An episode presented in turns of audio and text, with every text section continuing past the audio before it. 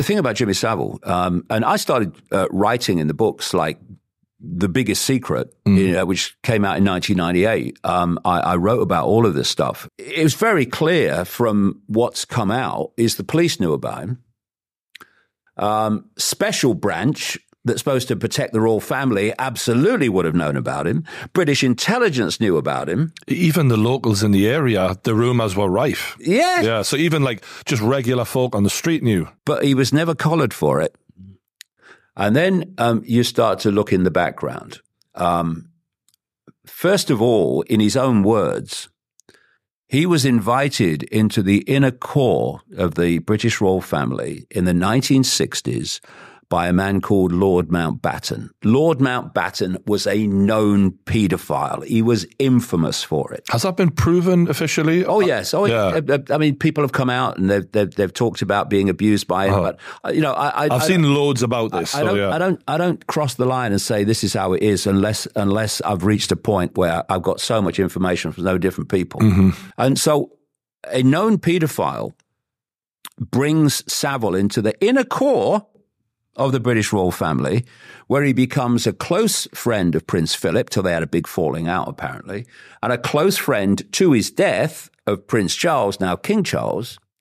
Um, and he was in with a politician such as uh, Thatcher. well, well, yeah. Again, um, he was a, he was a friend of Margaret Thatcher, and it was Margaret Thatcher's cabinet that all the stories came out about the, how many paedophiles there were in, in, in Thatcher's cabinet. Her father, um, who ran a, a grocery store in Grantham, was a known bloody uh, uh, paedophile. Uh, I mean, the, the girls were warned not to take a job at his shop. You know, bloody- bloody everywhere. Um, and so, anyway, um, what um, Savile was doing was like people knew, but he was never collared because what he was doing, and this has not come out, he was um, a procurer of children for the rich and famous. He was supplying children. This has come out through at least one member of his family, but but and it has come out through other sources through the. It's not been broadcast in the way everything else It's was. not. It's not coming out through the mainstream. Yeah. Um, and uh, so Ted Heath, right? Ted Heath, um, the Prime Minister of Britain, who took us into the European, uh, what became the European Union, the EEC, um, he was a paedophile and a Satanist. And I said so in The Biggest Secret. And that book was read to him uh, in the week of publication when he was still a member of parliament. How long ago was this? This was 1998. And um, it was 17 years before the, um, the Wiltshire police did an investigation into Heath, paedophilia, and said if he was alive today, we would open uh, an investigation. We, we, we, would, we would be questioning him on, on this because What was his response when they read it to him? he said he just said David Icke must be mad, and that was it. That was there was no other response, and um, I wasn't. Uh, it, that's what he did, um, and and Savile was supplying children for him. This this has come come out through various different sources, not least in the uh, the so called care home in Jersey, which uh, came to prominence at one point involving Ted Heath. And I, I'll tell you, I'll tell you a quick Was that story. the one that Savile was the. Yeah, that we used to visit. Because I've seen a clip of him, just for reference, yeah, just so people know that there's, you know, from what I've seen, even there was a clip of him talking to a little girl, I think, on the in the bed, and and she was really scared of him, and he said, "What have I done to make you so scared of me?" And she said, "Everything," and it was chilling, it was horrific. people were scared of him. Yeah. Not not least because, and not least media people were scared of Mm. Because of his connections. When you're supplying children for paedophilia and sacrifice, by the way, um, to to the rich and famous networks of the cult. Because there were lots that went missing, right? Yeah, exactly. On the number of ch- kids go missing. I mean, pe- people relate the number of kids go missing to the number of missing children stories on the news. Forget that. Vastly greater than that. You never hear most of them. Um, and and so um, they were um, w- when you're supplying them with with with, with children, you you don't get collared first of all uh, for what you're doing. Anyone that threatens to exposure, well, they better watch their back as well because the same people are watching his back. And I tell you a you, bit like what happened in America to um, Epstein, you know, he was he was in jail. He was ready to testify. Boom. Yeah. gone. Well, well, it, you know, they tried to protect him. They protected him once, Mm. first round, and then when the, the the women wouldn't give up, she um uh, or they um. Uh, had to uh, stop him coming to court and it all coming out. Whether they killed him or whether they didn't, uh, that's that's an open question that people have. But certainly he was he was disappeared. And and by the way, on on our um, our media platform, Ickonic, we have a um, a program um, called Classified, which which is really you know t- looking at the far out stuff. And uh, uh, recently, um, we interviewed a lady called um, Bryant, Juliet Bryant, who is an, a known um, girl that was abused in the Epstein network. And she describes on that show how she sho- saw him shift from a what she she described as from a human form to a dragon type form. And why they're doing the same sacrificial rituals now with these rich and famous billionaires as they were doing back then in Babylon and so on. It's because um, when you um, you are going through the ritual, you've got your sacrificial victim.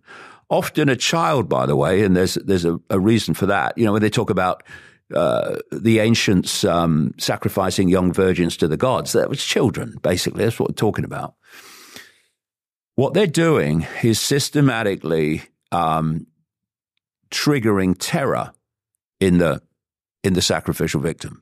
The greater the terror they can elicit, the greater the uh, offering to the gods. So it's all about terrorizing the victim. When people are are, are exhibiting um, emotion uh, uh, or thought energy, um, uh, like terror, for instance, you can see the body language of how they're feeling because they're screaming or they're terrified or whatever.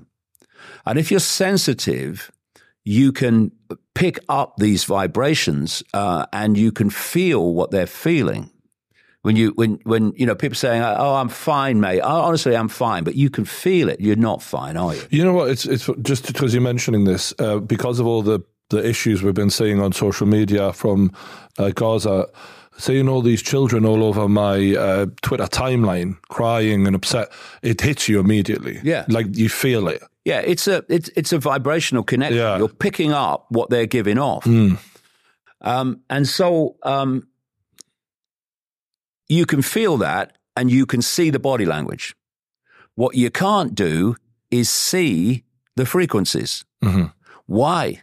Because they're being given off outside of our Visible light. human system, and they're going into this astral dimension. That's why we can't see them. That's why we can't see the astral unless we have psychic abilities. And these gods on this peripheral lower frequency band of this astral dimension are absorbing these frequencies which the sacrifice is giving off. That's the sacrifice to the gods. And what happens in this world uh, of the, the Satanists who are uh, doing this in our reality, in the human reality, um, they then drink the blood of the sacrifice because the chemical expression of that terror releases an adrenaline into the blood, which to them is like a drug, it's like a high. And they drink the blood. And people have, have seen this happen, have described how they, when they drink the blood, they go bloody wild often because of the effect it has upon them. And this is where adrenochrome comes from.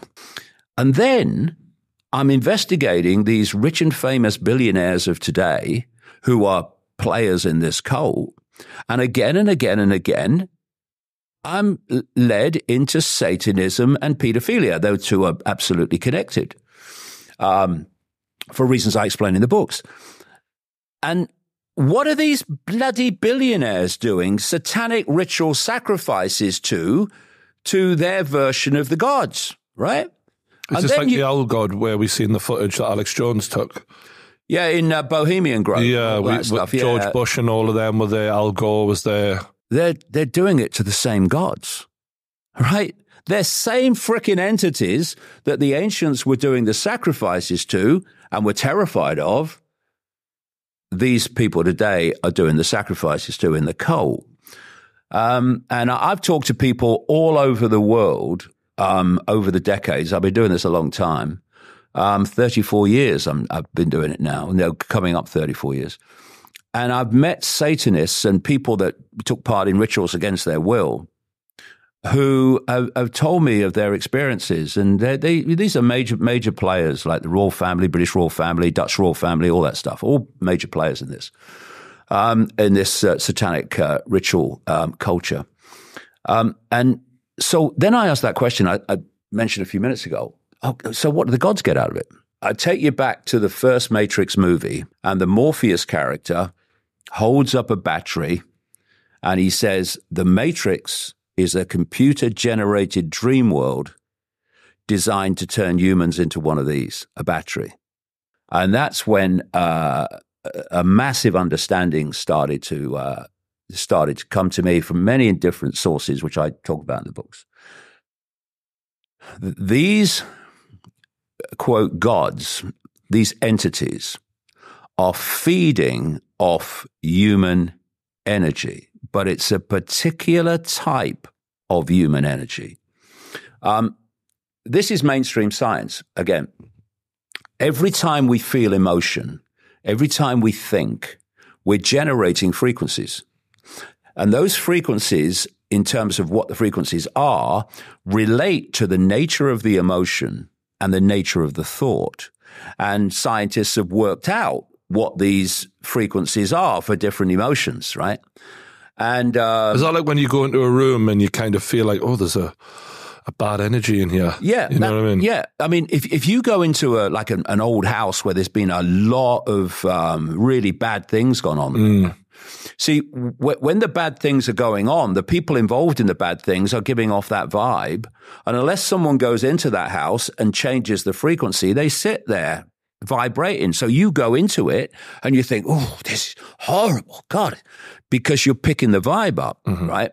So this is, these are the energies I'm talking about. So these entities, by their very nature, um, are very low vibrational in nature because anyone that wants to impose their will and manipulate and cause suffering and war and death and destruction is in a very low vibrational state.